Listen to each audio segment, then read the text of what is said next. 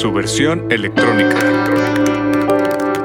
Literatura, cultura libre, tecnología y privacidad.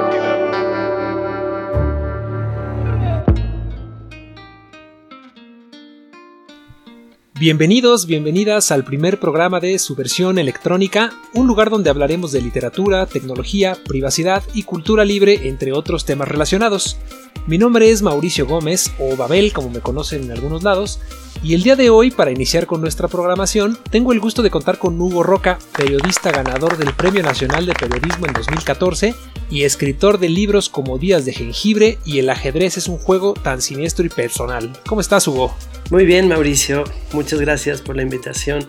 Qué bueno que, que te gustó la idea y que pues por acá andamos para platicar. Y de hecho, antes de poder platicar como tal, me gustaría arrancar diciendo exactamente qué es este programa, porque como dije, pues es el número uno y mucha gente apenas está llegando, entonces la idea es que sepan de qué va y cómo va a estar este asunto. El programa número uno de su versión electrónica.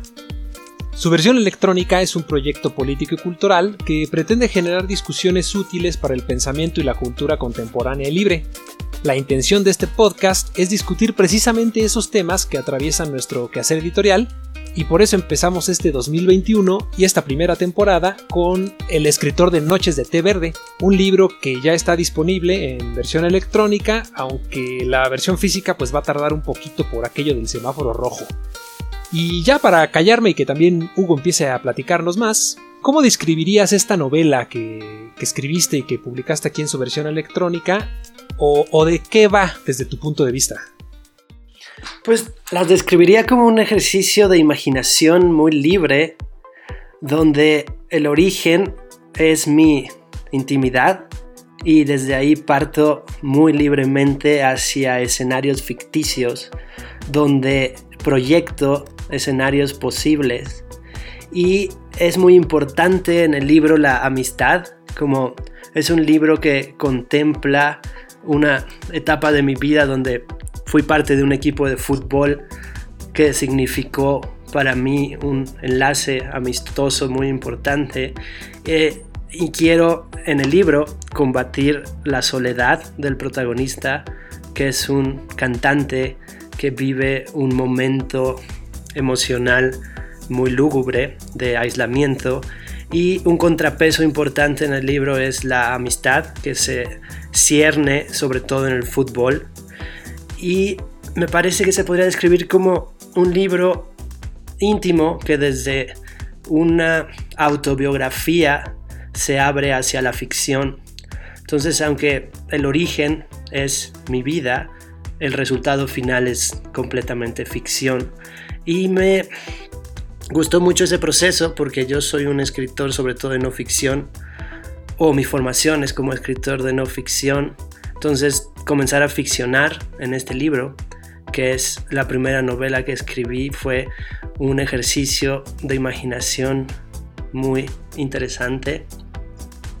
Me gustaría empezar por ahí, tengo aquí todo el interés de, ahondar un poquito en tu proceso creativo, en cómo es que pasa eso, pero creo que dijiste algo bien importante que a mí se me hace muy interesante. ¿Qué tanto es ficción? ¿Qué tanto es realidad? ¿Cómo, cómo alguien que está eh, planteándose escribir una novela ficticia toma ciertos rasgos de la realidad, de lo que le está pasando en ese momento? ¿Lo pensaste de alguna manera determinada? ¿Dijiste voy a tomar ciertas cosas? ¿O simplemente dejaste que fuera fluyendo lo que ciertas cosas que te iban pasando? ¿O cómo, cómo nos describirías esa relación entre realidad y ficción a la hora de, de tu quehacer como escritor? Pues en el caso de esta novela estuvo muy ligado y curiosamente a través de la ficción creo que descubrí cosas de mí mismo que a través de la autobiografía estricta de no ficción nunca había encontrado, porque al explorarme en una vida que no tuve, como la de haber sido un tecladista de un grupo de punk, pero que es una vida que en un punto pude haber tenido, entonces al explorarme en una posibilidad ya completamente descartada, creo que mi mirada hacia mí mismo fue mucho más amplia y al ficcionarme, pude acceder a lugares que hubieran estado clausurados desde una mirada de no ficción. Porque al analizarme como alguien que no soy o que no fui, en este caso un tecladista, que no soy yo, pero proyecto muchas de mis emociones, me puedo mirar desde afuera y esa mirada exterior creo que hace que pueda lanzar hacia ese exterior cosas demasiado introspectivas y profundas que quizás son demasiado fuertes para lanzarlas a, a un personaje real como a mi realidad. Entonces a través de la ficción creo que pude exorcizar fantasmas y faltas que nunca lo hubiera logrado en un ejercicio de no ficción. Claro, de alguna manera pienso en la ficción como, como liberadora, ¿no? Eh, como dices, ciertas cosas que eh, puede ser más complicado o más difícil por la razón que quieras. Eh, al ser un personaje inventado, al ser una situación que nunca pasó, pues te da la libertad de, que tú la diseñes, tú hagas lo que quieras y pasa para un lado y para otro, ¿no? Creo que, creo que está bastante, es bastante entendible y, y como nos dices que es tu primera novela, creo que además eh, es curioso, pues, que, que, lo hayas hecho y que lo interpretes de esta manera en, el primer ejercicio que hiciste de, ficción netamente hablando. Decías también, por otro lado, que tu formación no es tanto del lado de la ficción. Eh, ¿Cuál es tu formación? Eso también creo que es una pregunta interesante que, hay que hacer. Mi formación es de periodista y estudié en una escuela, la Carlos Septien, que tiene un enfoque periodístico completamente tradicional. Es decir, no conciben que un cronista, que es mi género favorito, siquiera se atreva a escribir en primera persona, como están ciertos de que el periodismo es una herramienta donde el periodista debe simplemente consignar lo que la gente hace y lo que la gente dice y que no es capaz de sentir o de consignar lo que la gente siente. Y mi formación siempre tuvo este sesgo muy punk porque yo en la escuela nunca atendía a las clases, nunca me, me sujeté al programa de estudios, siempre presentaba trabajos completamente desbordados de lo que yo sentía como un cronista en primera persona que, que despreciaba lo que la gente decía o lo que la gente hacía y describía en siete cuartillas lo que la gente sentía. Entonces desde el principio mis crónicas fueron muy sensuales, como muy pasadas en sensaciones y le daba mucha más importancia a, los sonidos de la ciudad que por ejemplo a los hechos concretos como manifestaciones o elecciones políticas.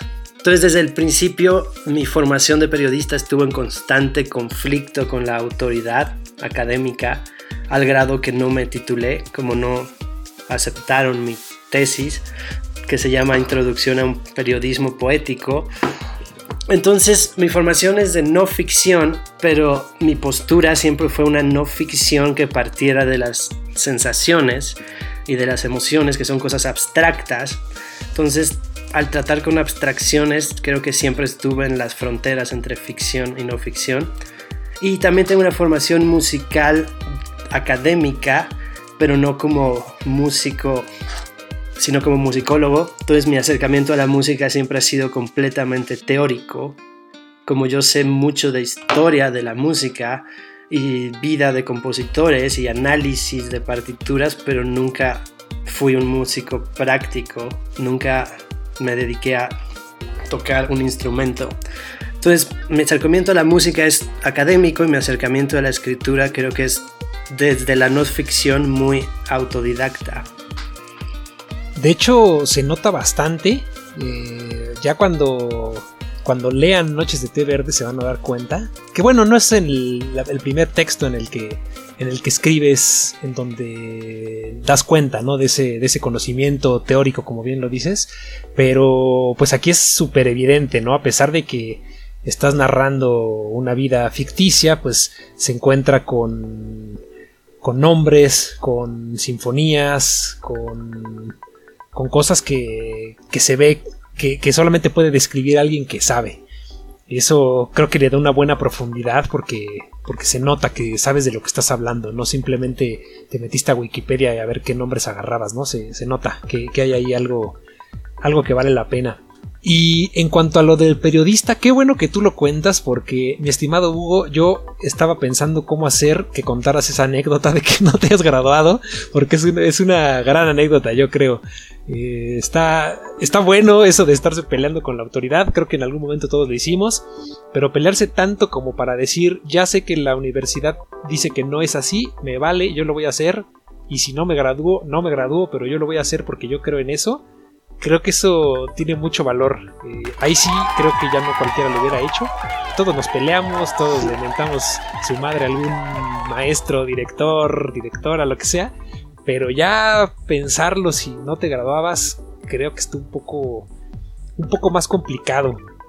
Pero curiosamente también, corrígeme si estoy mal, esto lo sé de que lo leí en algún momento más o menos fue al tiempo cuando te negaron la titulación por lo que tú escribiste que ganaste el Premio Nacional de Periodismo, ¿no? Sí, además fue por una crónica que formaba parte de mi tesis que me rechazaron. Está buenísimo. A ver, platícanos más, por favor. Como la tesis que yo propuse para graduarme es un compendio de crónicas, entre ellas la que ganó el Premio Nacional de Periodismo, pero antes de que lo ganara, cuando formaba parte de mi tesis, me mandó llamar mi asesor de tesis y me dijo que si yo insistía en presentar eso iba a tener una defensa complicada donde los sinodales se me iban a echar encima y que probablemente me iban a reprobar. Y yo le dije, pues no me importa, quiero ir al examen e intentar defenderlo. Pero 24 horas antes de, la hora en la que me habían citado para defender el examen, me llamaron y me dijeron que se había cancelado, que ya ni siquiera me presentara, que tenía que ir con el director a replantear mi tesis. Fue cuando no quise hacer nada, no quise ni reclamar. Claro. Ni, o sea, no fui, solamente dejé de tener contacto con ellos. Supongo que lo correcto hubiera sido, pues, pelear mi caso en la SEP y, pero solo Sentí tanto desprecio que ni siquiera les di el beneficio de preocuparme por ellos. Y poco tiempo después, como unos meses después, gané el Premio Nacional de Periodismo. Y curiosamente el director académico de la escuela tuvo que ir a la premiación porque la, que Carlos Septién es parte de la pues de las instituciones que dan validez al premio. Eso sí no lo sabía y qué buen detalle. Sí, tuvo que estar ahí y darme la mano. Ah, sí, o sea, sí te dio la mano, pues. Sí, me tuvo que dar la mano, estaba en el estrado. Ah, qué bueno estuvo eso. Qué lástima que no nos conocíamos en ese tiempo, hubiera dado mucho gusto ir. Y, haber presenciado todo eso, pero bueno, pues así pasa. Oye, y también aquí platicas algo que creo que tiene que ver con lo que le pasa al protagonista sin nombre de, de nuestra novela, Hablaste tú y me llamó la atención la palabra desprecio. Creo que es muy fácil identificarse porque vaya, pues creo que de alguna manera nos ha pasado a todos, a unos más, a unos menos, en algún, en algún punto plantearse qué demonios estoy haciendo aquí. Ya sea en la escuela, ya sea en un posgrado, ya sea en un trabajo, trabajo, pues no sé, a lo mejor de medio tiempo cuando uno era joven, o no tanto, a lo mejor alguien cuarentón puede estarse preguntando eso, tengo 10 años haciendo esto y no sé por qué demonios lo estoy haciendo. Viene desde ahí eh, esta, pues esta palabra de desprecio, esta incomodidad de lo que estoy haciendo que se ve reflejada en el autor. Eh, viene en general de algún otro lado o cómo fue que decidiste plantear a un personaje que, que estuviera pues harto, cansado de lo que está haciendo. Sí, justamente viene de ahí, como empecé a escribir la novela en ese momento, después de haberme no graduado, como haber terminado la carrera y roto relaciones con la institución sin graduarme. Y parte de, de la sensación del desprecio que llena la vida del protagonista y la voz interior del protagonista, que está llena de desprecio todo el tiempo, como bien dices, viene de ahí, que en ese momento yo sentía mucho desprecio hacia eso, hacia la escuela en la que estudié y en la que cursé toda la carrera y fui durante cuatro años todos los días y la cursé bien con buenas calificaciones. Y simplemente un, una controversia de, de miradas hizo que decidiera no graduarme y mantener esa decisión creo que me obligaba a albergar sentimientos tan intensos como el desprecio. Entonces quise que el protagonista de la novela estuviera lleno de ese influjo. Entonces me parece que también el desprecio es muy rebelde, como es un sentimiento tan poderoso y, y tan intenso que se vuelve casi contracultural o por lo menos una persona que está con desprecio se vuelve de cierta manera un peligro para la sociedad. Entonces como me gustó mucho explorar en la novela estos sentimientos como el desprecio que llevan al ser humano a experimentar sensaciones al límite, como sensaciones que en cualquier momento se pueden salir de control y generar comportamientos catalogados como antisociales o peligrosos, ya sea como la depresión o el asesinato. Entonces como me gusta mucho y se me hace literariamente muy interesante explorar personajes que viven con sentimientos tan intensos dentro. Órale, claro, sí. Eh, yo creo que dices algo importante. De, para moverse o para, para seguir buscando algo tiene que haber un malestar, ¿no? Cuando tenemos todo ya garantizado, perfecto, pues es difícil eh, seguirse moviendo, pero cuando hay un desprecio, cuando hay un disgusto profundo, pues eh, en el mejor de los casos, porque también hay gente que de todos modos no hace nada, es, una situación complicada, pero puede ser, así como puede ser una, un sentimiento fuerte, duro, complejo, pues también puede ser el inicio de algo, ¿no? Y creo que de alguna manera este personaje lo refleja. Eh, no quiero contar demasiado para que lo lean. No voy, a, desmentir ni a negar si asesina a alguien o no. pero pero ya, ya lo verán, está, está interesante. Oye Hugo, y cambiando un poquito de tema, acá en su versión electrónica nos interesa mucho eh, la parte de la tecnología, sobre todo por, por, la parte técnica, técnica en el sentido filosófico. Y, y, quería preguntarte también por ese lado, ¿qué medio usas para escribir en general? En general uso Word y en Word he escrito desde que tenía 17 años. Entonces es un programa que he utilizado en automático durante toda mi carrera y justamente la edición de este libro con su versión electrónica me obligó a cambiar de procesador y la edición final mandarla en Markdown. Bueno, yo, no, te, yo no diría obligar, yo te lo sugerí amablemente y tú accediste de buena gana, pero bueno, ¿cómo fue? Eso, eso que dices creo que es importante, porque yo creo que no estás solo, pues, o sea, el mundo, eh, tú y yo somos más o menos de la generación, eh, pues crecimos usando Word, porque no había otra opción. Tú tienes computadora, te dicen está el Office y, creo que en general muchas personas opinan lo mismo que tú y que yo. Crecimos usando Word. De repente te dicen, oye, no, no hagas eso, hazlo así. ¿Qué, produce? ¿Qué reacciones te puede dar? Pues eh, yo estuve muy dispuesto porque de entrada me llamó mucho la atención el simple hecho visual de mirar mi texto en otro procesador.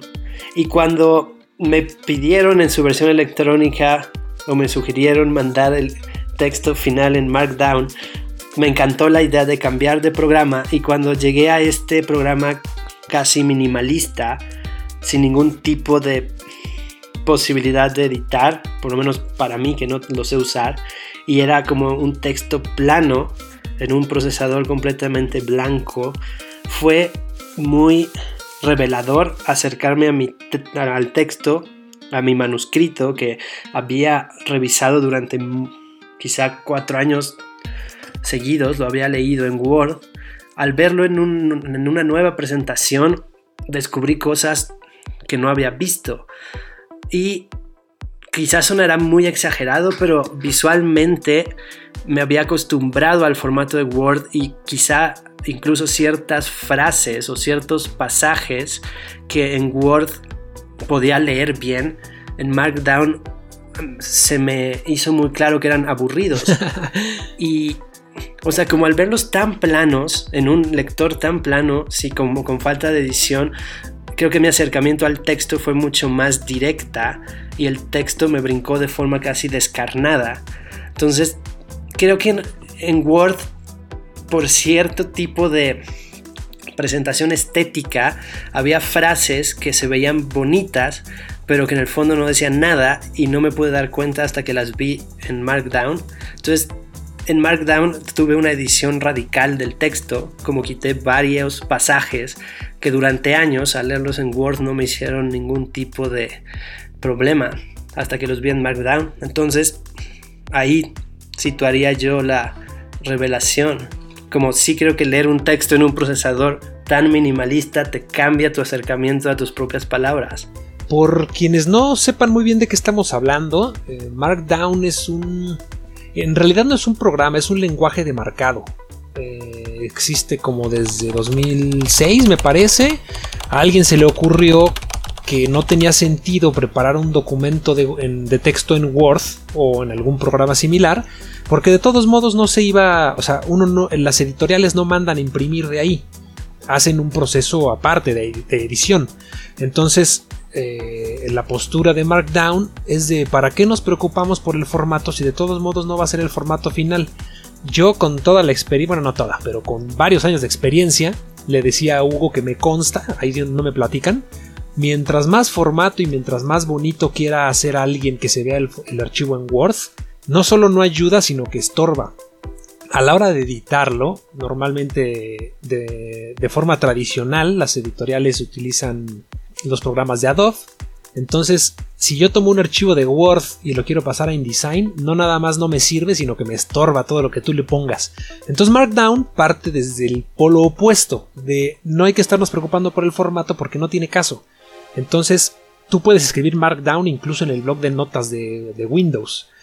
Eso implica ciertas cositas muy visuales, por supuesto, pero también otras más sutiles como que no, no necesitas una computadora muy nueva, no necesitas una licencia que te cueste miles de pesos para abrir Word, entre otras cosas, pues, y, creo que es bastante, bastante útil. Yo tengo ya también años, no me acuerdo hace cuándo empecé a escribir en Markdown, y a mí me pasa algo parecido a ti, eh, tal vez al revés, pues yo cuando veo Word, específicamente Word, me siento muy pesado, siento que todo me estorba, cuando me hace todo automático, me hace listas automáticas, siento que es innecesario, o sea, yo, yo ya no puedo, ya, ya me, acostumbré mucho al texto plano, pero bueno, cada quien, nomás te quería preguntar porque creo que es bien interesante, alguien que pues tú no, sabías que existía, hasta que yo de castroso te dije, oye, ¿cómo ves?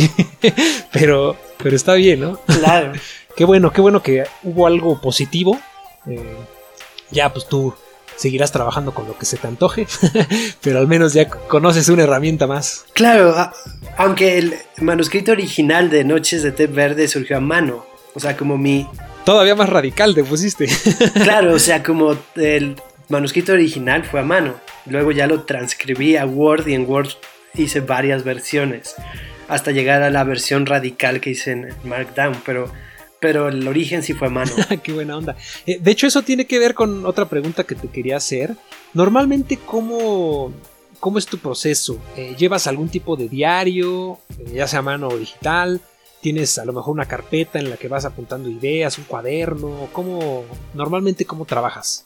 Pues, como en el caso de esta novela, la trabajé a mano durante un lapso de tres meses que estuve en Nepantla viviendo y salió como de un tirón, como tres meses de escribir diario y la tenía.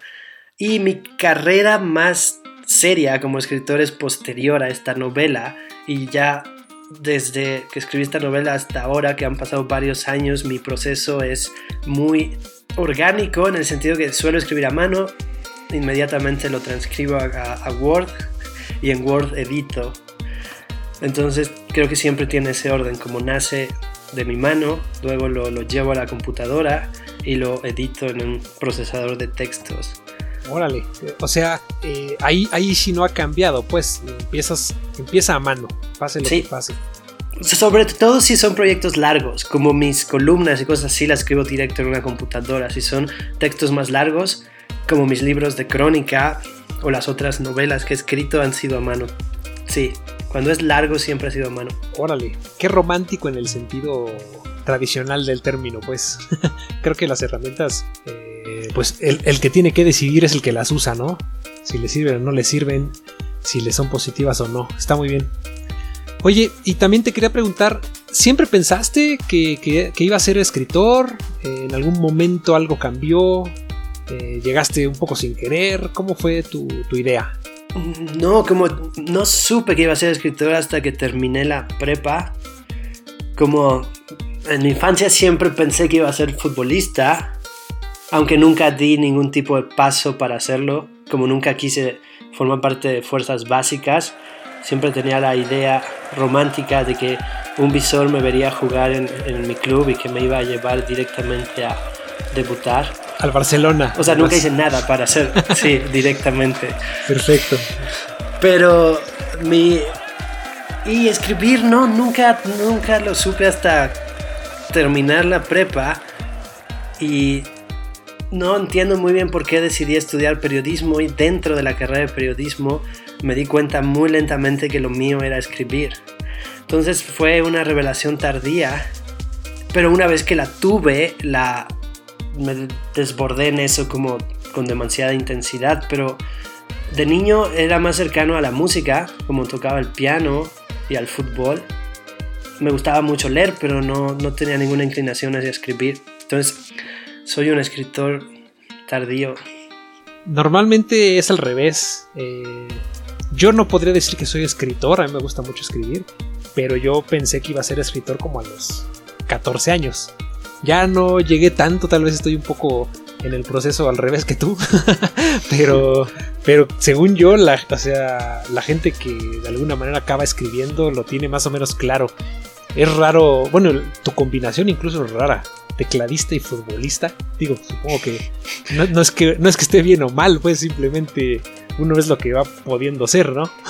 Pero no es tan común según yo esa combinación. Sí, no, yo creo que tampoco.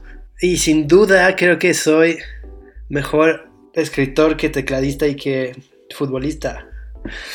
Fíjate que nunca te he escuchado tocar el teclado, pero te he visto jugar fútbol y creo que juegas muy bien, muy bien juegas. No sé si al grado de que alguien llegue y te vaya a descubrir, digo, ya ahorita sería bastante complicado, ¿no? Que alguien te descubriera a esta edad y te llevara un equipo, pero bueno, a lo mejor un equipo de veteranos, ¿por qué no? Puede ser. Pues sí. Y bueno, ahorita también con la pandemia, no sé tú, yo es de lo que más extraño. A mí los deportes siempre me han gustado. Y vale la pena decirlo también, eh, este programa que están escuchando ustedes lo estamos grabando Hugo y yo en vivo de manera remota porque pues así es la vida, así es el 2021, ni modo, hasta que, hasta que sea contrario a eso, vamos a seguir de esa manera. Y hace mucho no jugamos fútbol, no sé tú, yo al menos desde marzo, Sí. y es una pena. Yo también, desde marzo del año pasado. Bueno, y gran parte del libro, o si no gran parte, una esencia del libro es futbolística, que tiene que ver con este equipo que formé contigo y con otros amigos, que tenía la intención de ser el primer equipo conceptual en la historia del fútbol. Que de alguna manera de creo que lo nuestros- logró.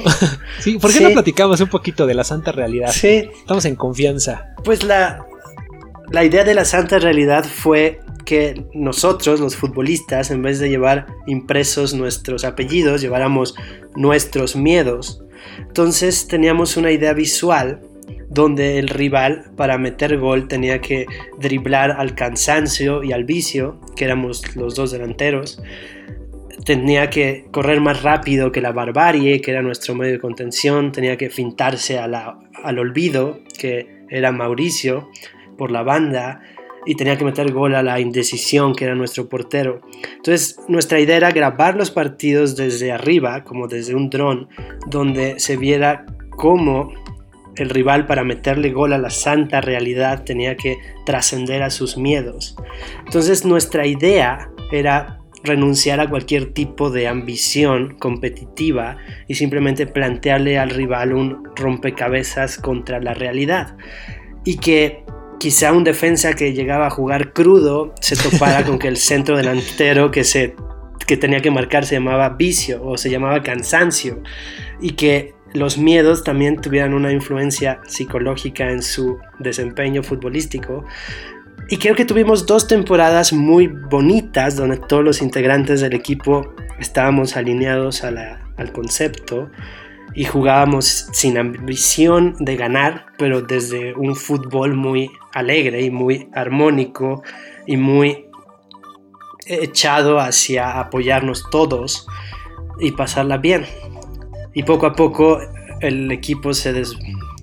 entró como las ganas de ganar. Sí, también. sí, se desgastó como cualquier otro equipo y acabamos siendo cualquier Exacto, como otro equipo. cualquier otra cosa en la pues, vida, pues. pues gritón y grosero y competitivo.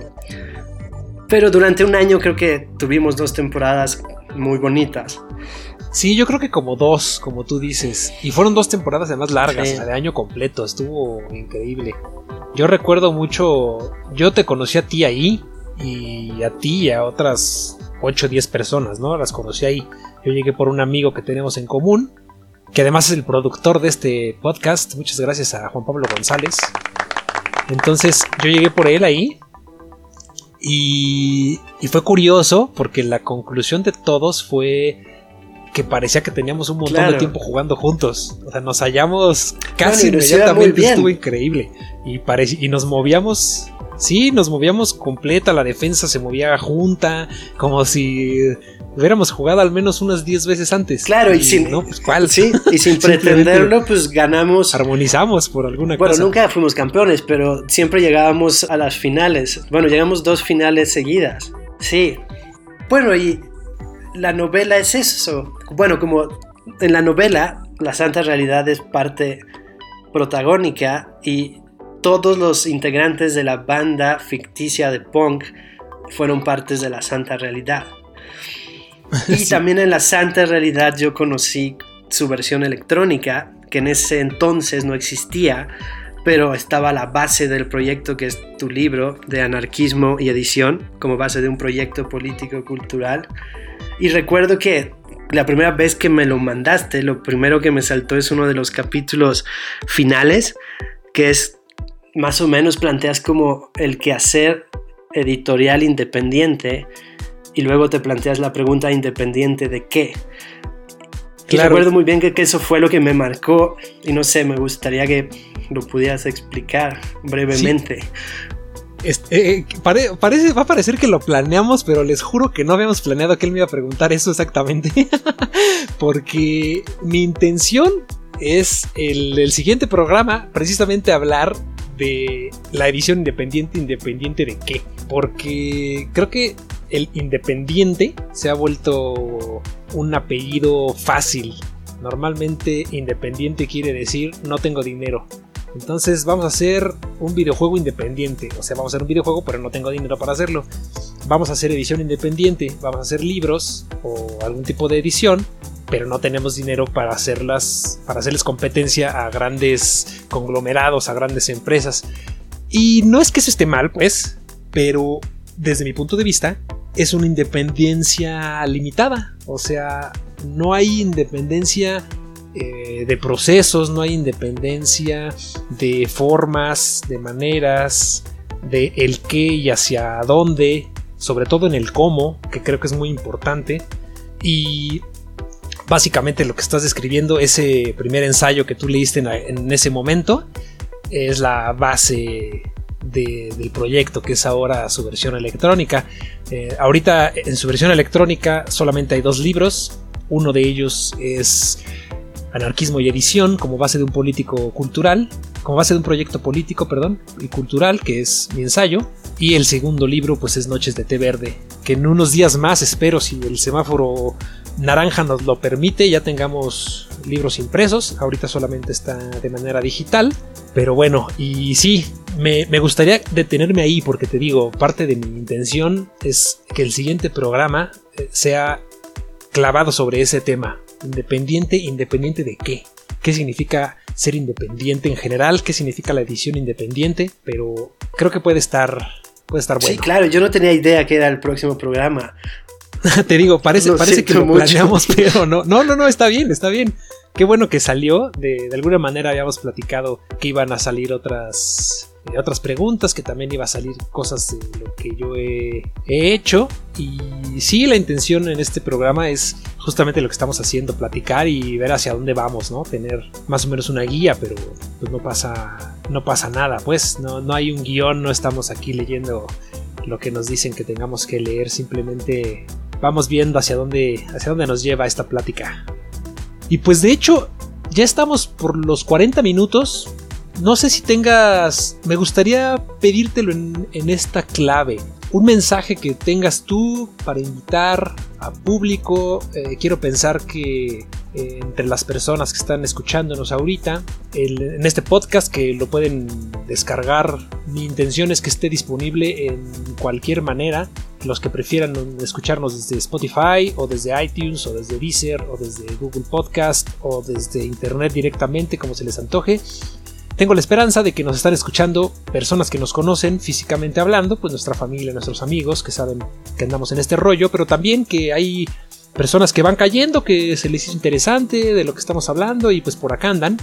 Me gustaría que, los invitaras de alguna manera, que, les pudieras decir qué pueden encontrar en ese libro Noches de Té Verde. Ah, creo que lo primero que pueden encontrar es una tristeza desbordante generacional. Creo que quienes nacimos después de 1980 pertenecemos a una generación que vive o habitamos en la incertidumbre absoluta porque de cierta forma los esquemas que guiaron la vida de nuestros papás y mamás y abuelas y abuelos la rechazamos porque son esquemas que consideramos quizá rígidos y anacrónicos como el matrimonio, el trabajo de oficina o la iglesia y que hemos buscado sustituirlos con otros esquemas que no hemos encontrado. Entonces esta búsqueda creo que ha llenado nuestras vidas de una incertidumbre que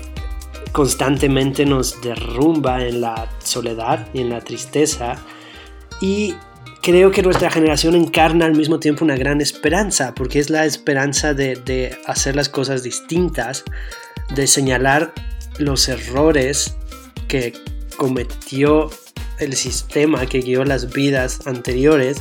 Y creo que estamos haciendo muchos aciertos, como creo que estamos buscando formas distintas de amar y de ganar dinero, que nos estamos relacionando con otro tipo de vidas, con vidas vegetales con otras vidas animales de formas mucho más empáticas y que les estamos dando lecciones a las generaciones anteriores de cómo abrazar el mundo y cómo abrazar la otra edad, pero al mismo tiempo no hemos encontrado la forma de tener estabilidad económica ni emocional. Y creo que es una generación fascinante por eso, porque busca cómo encontrar nuevos caminos y esa búsqueda nos derrumba en la soledad. Y creo que la novela le da voz a un personaje que vive ahí, como que es parte de esta generación incierta y esta generación perdida, que sin embargo no deja de buscar nuevos caminos, que él lo encuentra en la música e incluso en una música que desprecia o que dice despreciar, que es el punk, el punk termina por darle una luz, como le filtra en su corazón tan triste cierta esperanza. Entonces creo que eso podrían encontrar como una voz generacional que busca encarnar desde una postura muy íntima toda esta tristeza generacional. Sí, estoy de acuerdo contigo, sobre todo en la parte de que es generacional. Creo que de alguna manera, como bien lo dices, los que nacimos de los 80 para acá, va a ser fácil que nos, que nos identifiquemos creo que de alguna manera todos o estamos viviendo o vivimos cierta incertidumbre en, la economía, en el amor, en el trabajo. Y de hecho, las pocas personas que hasta ahora han leído, que han leído tu novela, hemos coincidido de alguna manera en ese punto.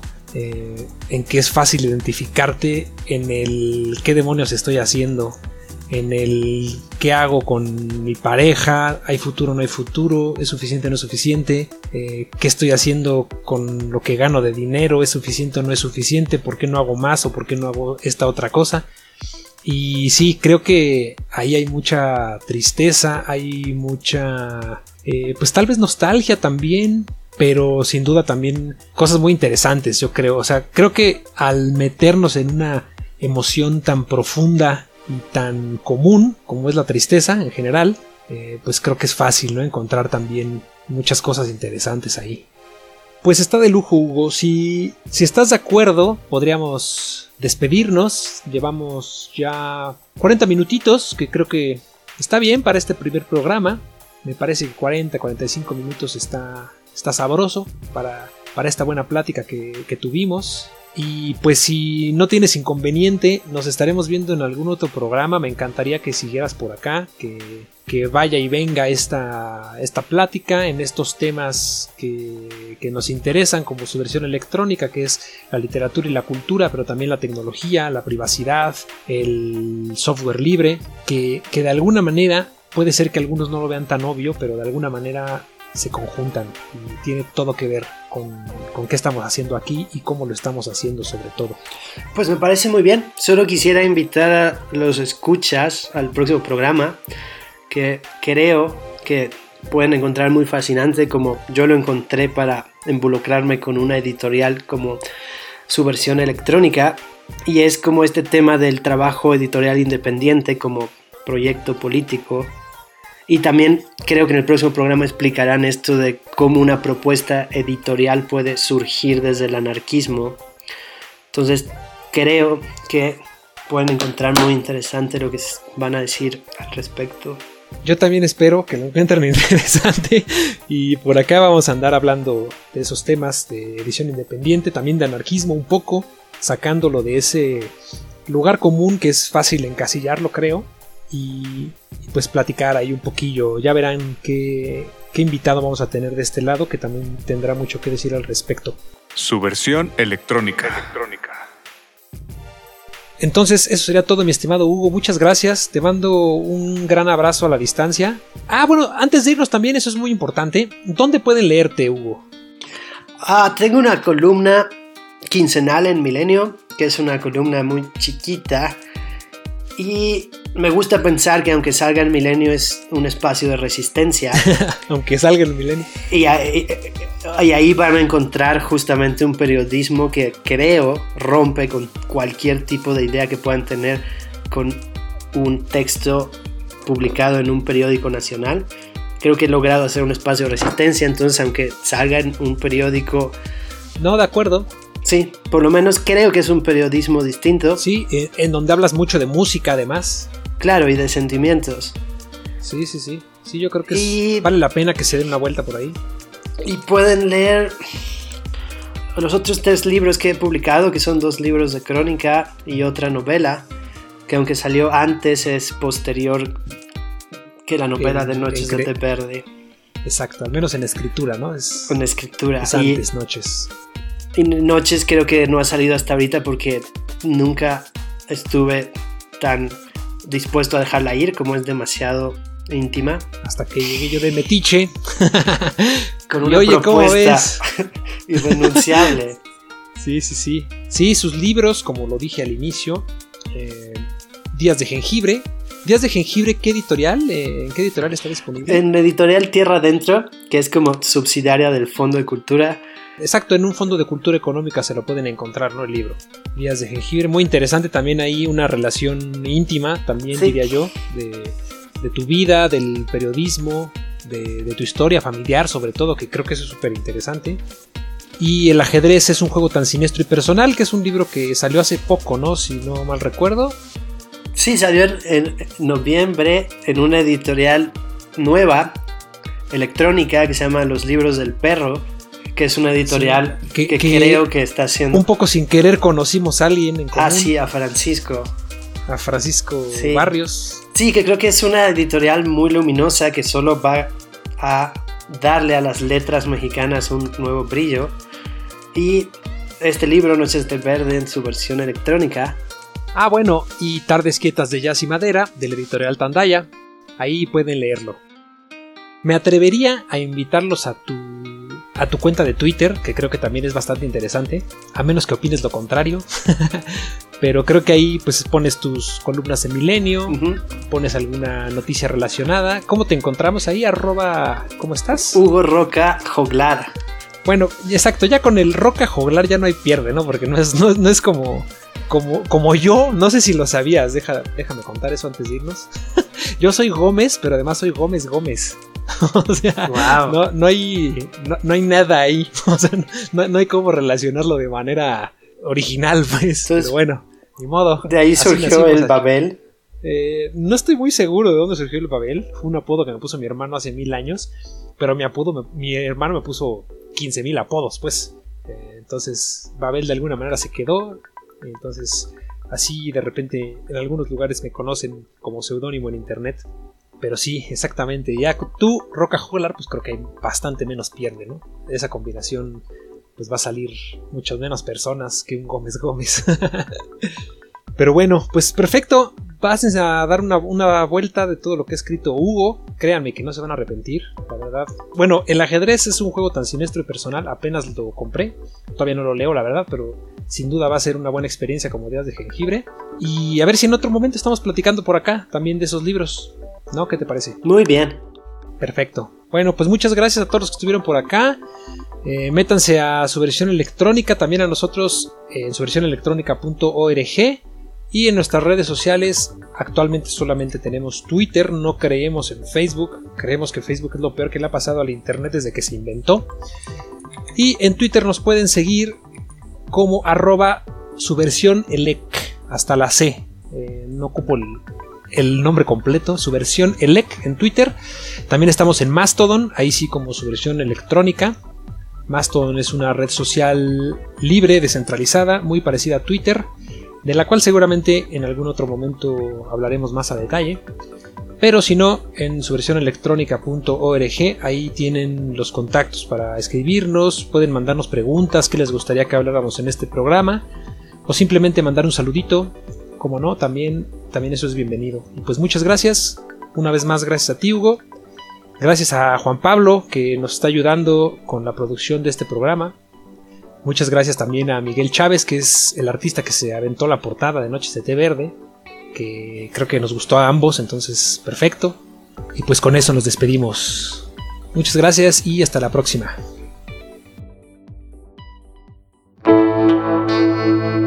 Su versión electrónica. Literatura, cultura libre, tecnología y privacidad.